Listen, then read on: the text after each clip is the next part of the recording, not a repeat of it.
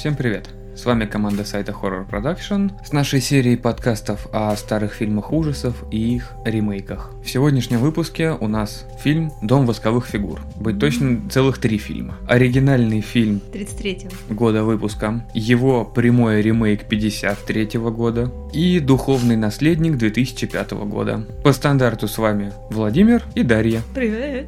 В оригинальной картине, как и в первом ее ремейке, сюжет не отличается. Первоначальный сюжет не отличается. Ну, имена понятно, что другие, но есть некоторые отклонения от первоначальной истории в ремейке 53 года. Сам сюжет крутится вокруг художника, которому никто не идет смотреть на его работы. Поэтому люди, которые дают ему деньги для его экспозиции, хотят их вернуть и поджигают всю его мастерскую. Один инвестор. Ну, в двух фильмах их два разных, поэтому да.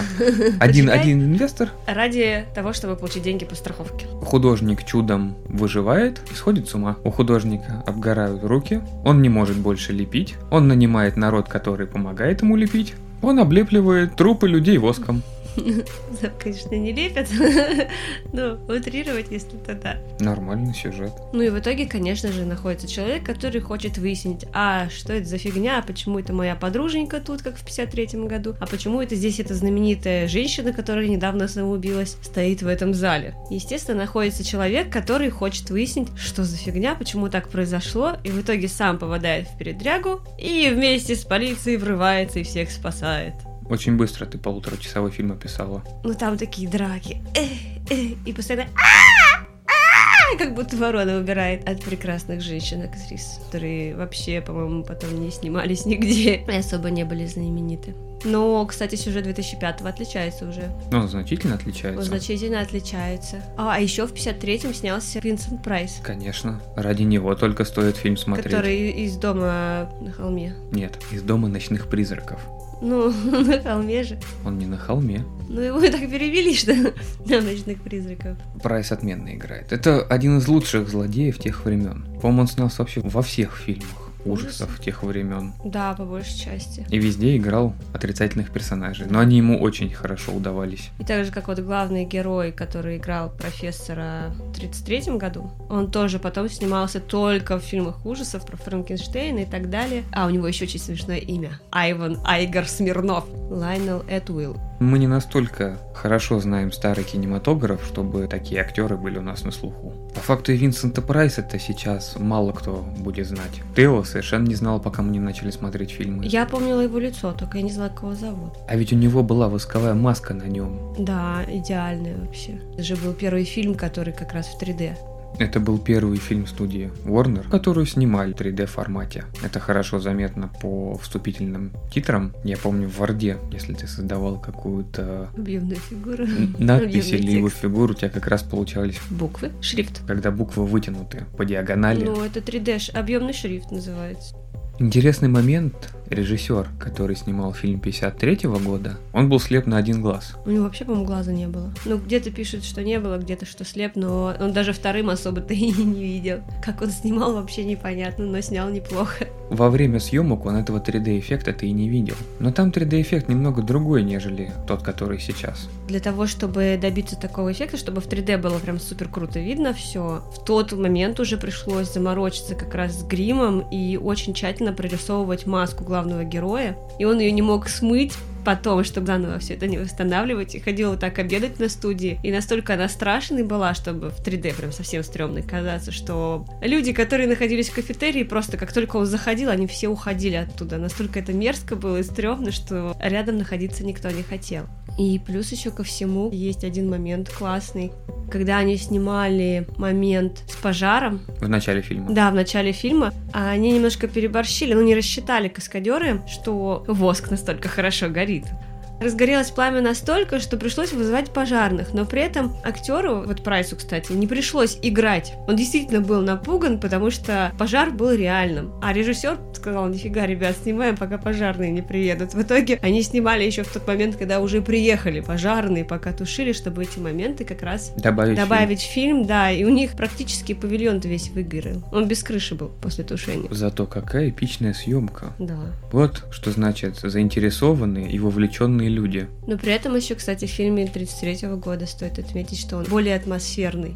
Заметь там, какой морг, прям амфитеатр. Огромный круглый зал. Круглый зал со стеклянной крышей, со стеклянными стенами, ну, местами. В 33-м хорошие декорации были. Да, очень красивый. Вот этот огромный зал, типа подвал, он выглядит так, как будто это какие-то арматуры, как будто подвал какого-то завода на сваях. И- Хотя по факту это подвал музея. Да, хотя по факту это подвал музея, и по идее он должен быть невысоким, а выглядит так, как будто там 10 метров до потолка. Это винтовая лестница, все так красиво, то даже не скажешь, что 33 год немножко с элементами фантастики, потому что эти раскрывающиеся автоматические двери очень нелепо смотрятся в то время. И при этом фильм 33 года немного интереснее, чем 53-го. Потому что в 53-м исключили репортершу. Героя, который на самом деле приносил очень много Харизматичная женщина, которая пугается мышек. эпичной, так, не мышек там была, лягушечка. А, лягушку в подвале, да.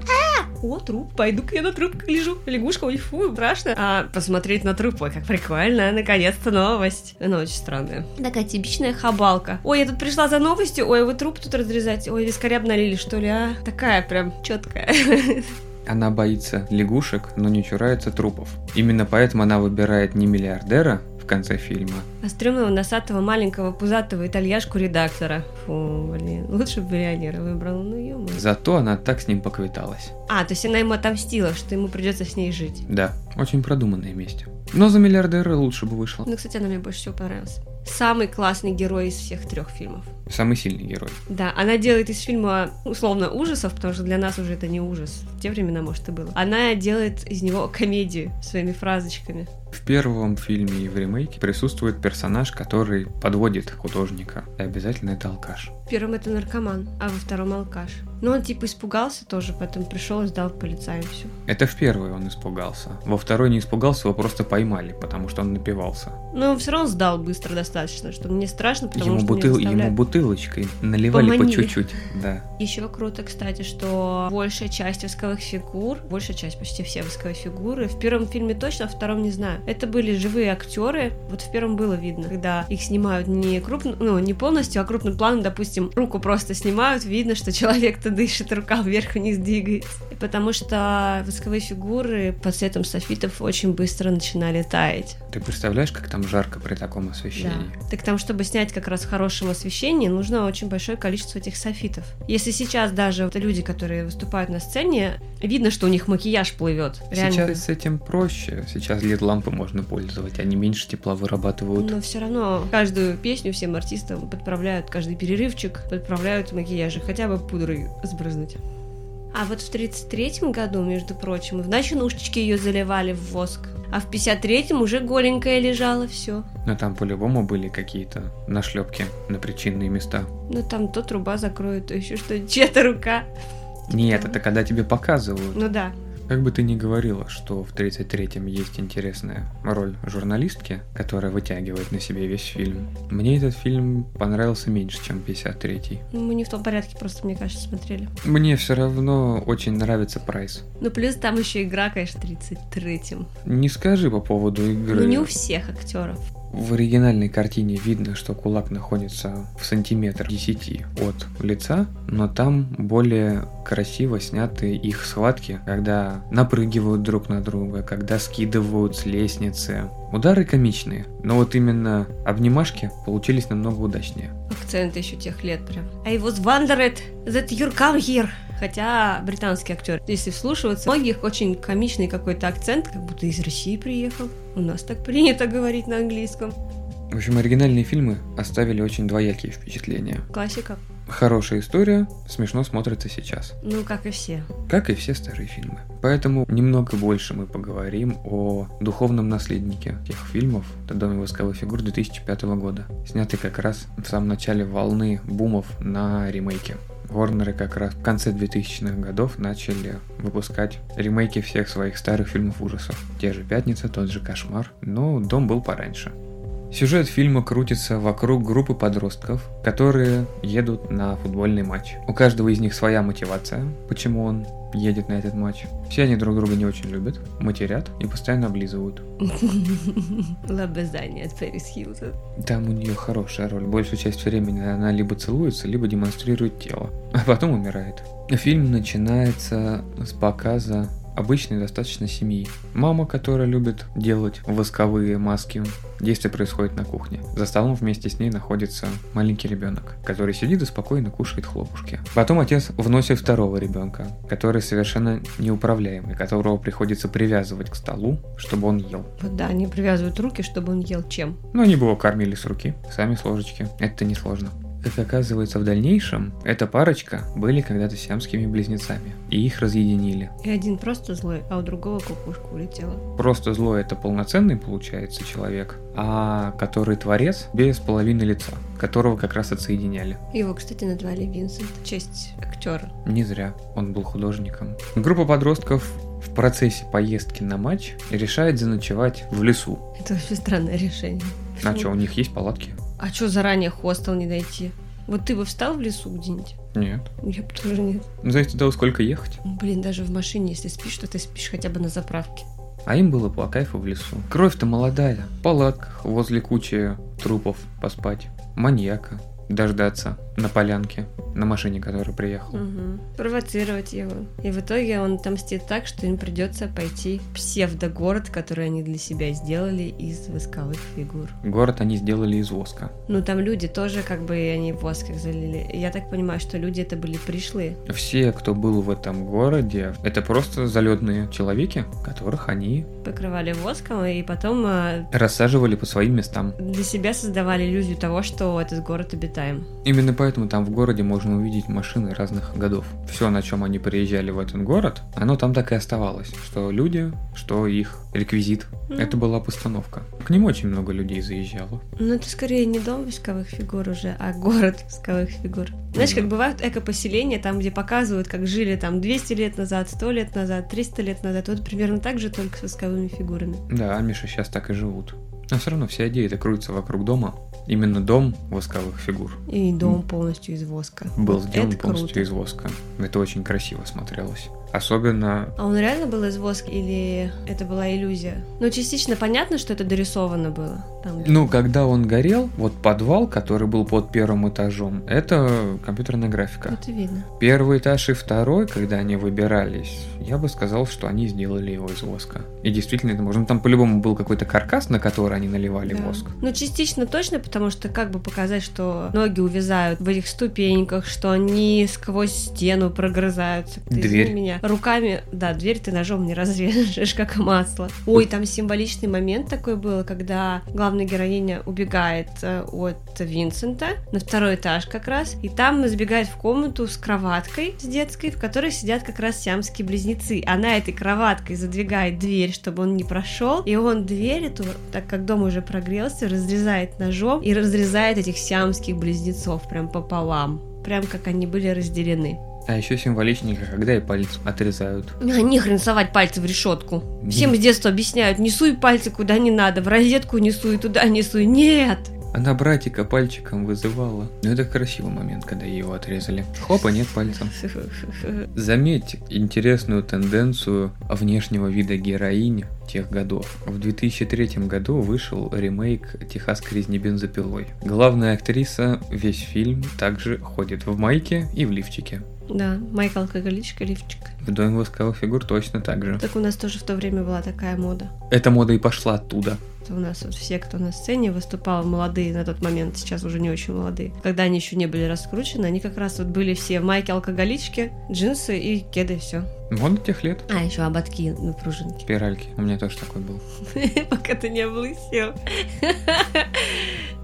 Очень понравилось, как в разные года смотрится фильм. Ну, так же, как и со старыми, которые сейчас смотрятся комично. «Домовского фигуры» я смотрел, когда он только вышел. Это было страшно, было жалко ребят, как они вообще могли в такое попасть. Ну, такова жизнь, такова ситуация. Попали, выжили, молодцы. Сейчас... Вообще не жалко и вообще не страшно. Ребят точно не жалко. Сами дураки. Это совершенно не сочувствуешь героям. Они пришли в город. Заправка стоит. Она открытая, но пустая. Зайти посмотреть, что на ней. Ну ладно, не нашли ничего, пошли в церковь. Прервали обряд. Но поизвинялись, так и быть. Пошли обратно. Мужик пообещал им, что через полчаса вернется. Ровно через 30 минут они заходят и начинают там рыться. Ну, Неуважительное, беспардонные. неуважительное отношение к чужому имуществу. Им согласились помочь. У меня дома есть этот ремень, на 15 которого нет на заправке. Поехали в дом. Вот это для меня был вообще просто глупейшим моментом. Мне нужно в туалет, ну сходи в доме. У вас вокруг лес. Этот город состоит из трех улиц. Одной длинный. Полутора. Там в конце, когда план показывает, там, перекресток. там их чуть больше до улиц. Ты хочешь в туалет? Да уйди ты за пару домов, когда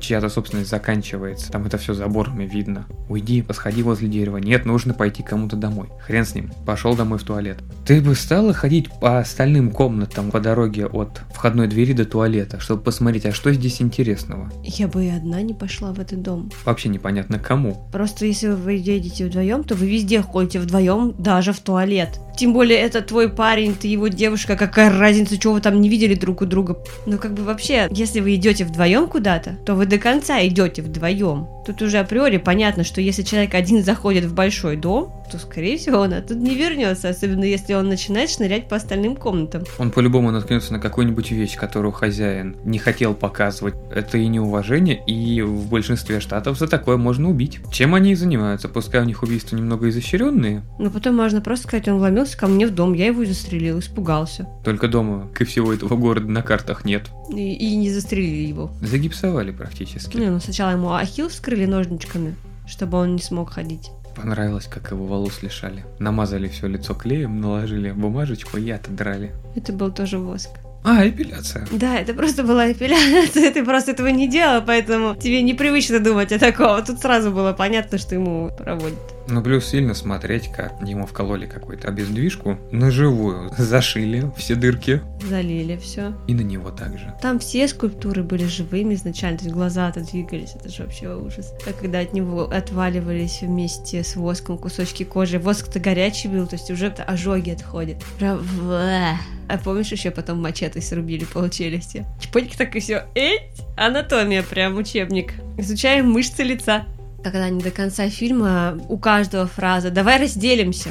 Давай разделимся, ты пойдешь туда, я пойду сюда. Да вы дебилы. Уже полчаса назад стало понятно, что надо везде ходить хотя бы вдвоем. Нет, давай разделимся. Вот чтобы уж наверняка, чтобы всех скосило. Ну, в городе-то по факту только два живых человека. Два брата. Которые сильнее всех их вместе взятых, почему-то. И живучий. Годами выработанная практика выживания. Если ты посмотришь там в том же кинотеатре и в церкви, люди-то сидели побольше и помощнее, чем эти братья. И они их тоже смогли. А забрать. Бог, которому, извините меня, стрелой сердце насквозь. Ну, либо над сердцем. Ходил с ним. Ничего. Из арбалета ему. Причем сквозное ранение. Ничего, ходил. Бегал даже, я бы сказала, даже боролся. Пока ему битый 20 раз по голове не дали. Пока там уже Кстати, до мозгов не прошло. момент, когда биты лупили, красиво был снят. Момент еще красивый снятый, когда эта деваха вначале падает в могильник с животными. Вот да, это красиво. Кровище, тухлячок, оленинка. Именно в такой последовательности. Ну, она же летит в кровищу, прям... Смешно еще было в конце узнать, что тот чувак, которым пытался помочь, действительно, который вроде как похоже, что он был действительно самым адекватным, он оказывается братом этих двоих. Но вот это уже лишний Это лишнее, это могли они, наверное, хотели еще продолжение снять. Безобидный дурачок был. На него посмотришь, это... Но он им хотел помочь. Понимаешь, если бы они к нему так не отнеслись настороженно, Как может он быть, им э, помочь хотел? Он их прям в город вез. Да бы он бы их привез, забрал бы этот шланг и обратно бы привез к машине. Хотя бы так. Ну, это твоя интерпретация. Я считаю, что он напрямую бы их довез до братьев. И И оставил бы их там, да. В обмен на еду. Ну, просто добавлять его как третьего брата, это надежда на продолжение, по-любому. Ну да, просто он там не нужен был. Они с таким же успехом могли бы пешком дойти до этого города. Да? Случайно выйти из леса. Так же, как Винсент нашел же Пэрис Хилтон с ее чувачком. Да у них музыка играет. Вот тоже момент интересный. В лесу? В темном лесу, ставишь. когда вы вдвоем, вы бумбокс ставите и слушаете на полную музыку. Вот чтобы уж точно, хотя бы медведь, но чтобы вышел на звук. Ну, кто-нибудь должен прийти. Но они ожидали, конечно, друзей, что они приедут, и они могли бы на звук скорее ориентироваться, где находится их палаточный лагерь. много вещей они делают, которых делать не стоило. У нее очень логичные места. Ну да, я так понимаю, что там сахарный завод старый заброшенный, где Пэрис Хилтон-то убивают. Что там у них хранятся все шмотки тех людей, которых они убили. Но как-то она очень быстро по лесу добегает до входа в этот завод. Соответственно, палаточный лагерь они разбили где-то в непосредственной близости от этого цеха. Судя по подвалу, в котором все это хранилось, он не маленький такую махину сложно не заметить. А учитывая то, что Пэрис Хилтон бежала буквально 15 секунд до него и бежала, как говорится, полная, ну это вообще отдельный разговор. Снимали так, как будто она быстро бежит по лесу, но на самом деле... Не забывай про кинотеатральные условности. Когда тебе показывают, что она бежит там 10-15 секунд, она просто от него бежит. Ты не можешь сказать точное расстояние. Э, это понятно, но просто очень как-то резко она попадает на двор этого цеха. То есть они что, его не проезжали? Они его не заметили? Как можно было Они его не близко? проезжали, она бежит вглубь леса. А, и попадает в этот... И попадает в цех. Она не на дорогу бежит, на которой они Ну, были. все равно он слишком близко как-то. Глухая ночь, в лесу. Ты в 20 метрах это здание не увидишь. Хотя да. Ну, я бы не остановилась там. Я и днем-то побоюсь идти. А уж ночью останавливаться нет, извольте. Даже если колесо пробью, поеду дальше на дисках. Лишь бы доехать до какого-нибудь города. До света, да. Хотя бы до заправки. Вдруг там во враге сидит кто-нибудь с мачете. А я выйду, он мне ать так и голову сразу оттяпает.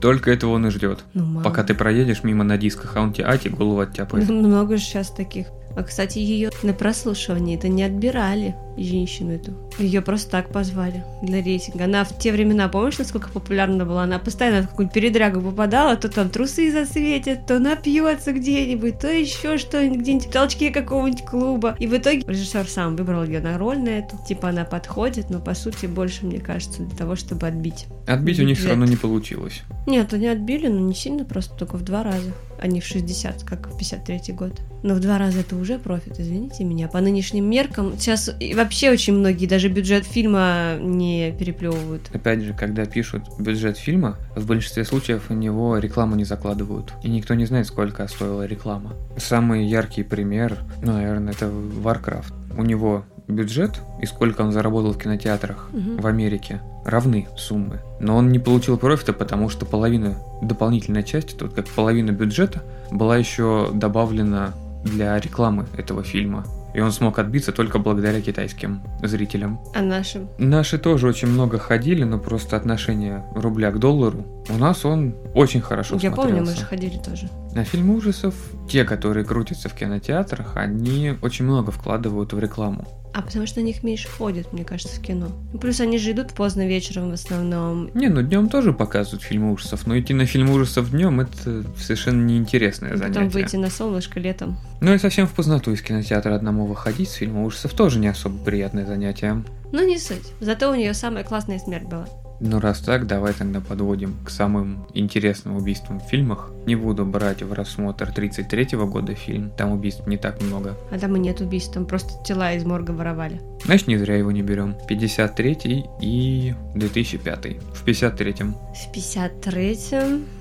Так там всего тоже два убийства. Ну, выбери одно. Как повесили, конечно. Повешение красиво смотрелось в лифте. Потому что второе убийство его толком не показывали. Просто сам факт того, что он присутствует в комнате, и он типа убил девушку, которая лежит на кровати. Все, а Задушил. самого- Ну, не было самого этого действия. Значит, повешение. Повешение, да. А в 2005-м, конечно, Пэрис Хилтон, который через лоб... Там... Нет, не томагавком. Это железная балка была. Это была железная балка, которая прям насквозь через лоб прошла, все мозги ей выпотрошила. Смотрелась так, как будто ей копьем так в лобешник чпоньк, и все. И заметил, какой она в позе еще сидит, такой покорный, как, я не знаю, прям как святая. Странные у тебя ассоциации. Она просто белобрысая, может, поэтому. А тебе что зашло? Мне в 2005 понравился, понравилась двойная, назовем ее смерть, друга брата, которого он прикрывал за кражу машины. Когда он убегал от Винсента, упал с лестницы. Так. И Винсент своими клинками ему... Там, получается, камера лежит как бы в голове тела. Да. Винсент подходит и два свои клинка крестом отрубает ему голову. И потом тащит тело камера задвигается, голова падает на бок и еще пару раз моргает. А двойное, потому что потом, когда брат пытался его освободить, он ему случайно шею оторвал. Не, шею, он ему голову обратно, там уже воском залили, чтобы как раз цельное тело было, а он, он уже не знал, что там голова уже отрублена, она и отвалилась. Но там тоже были смешные моменты, над которыми можно было поржать. Он пытался помочь. Ну, не вышло. Ну, не вышло. По моему мнению, фильм 33 года можно не смотреть. 53 за счет Винсента Прайса я могу рекомендовать. 2005 просто как сравнение и как посмеяться. А по мне так наоборот, 53-й можно пропустить, несмотря на то, что там прайс есть. В 33-м там действительно эта репортерша хохмачка, она вытягивает. Это очень смешно выглядит. Но у нее такие шутейки просто на Хорошо, миллион. это твое мнение. Я свое озвучил. Короче, смотреть все. Как обычно, смотреть все. На этом одиннадцатый выпуск нашей серии подкастов подходит к концу. Большое спасибо, что были с нами. До новых встреч. Всем пока! Пока-пока.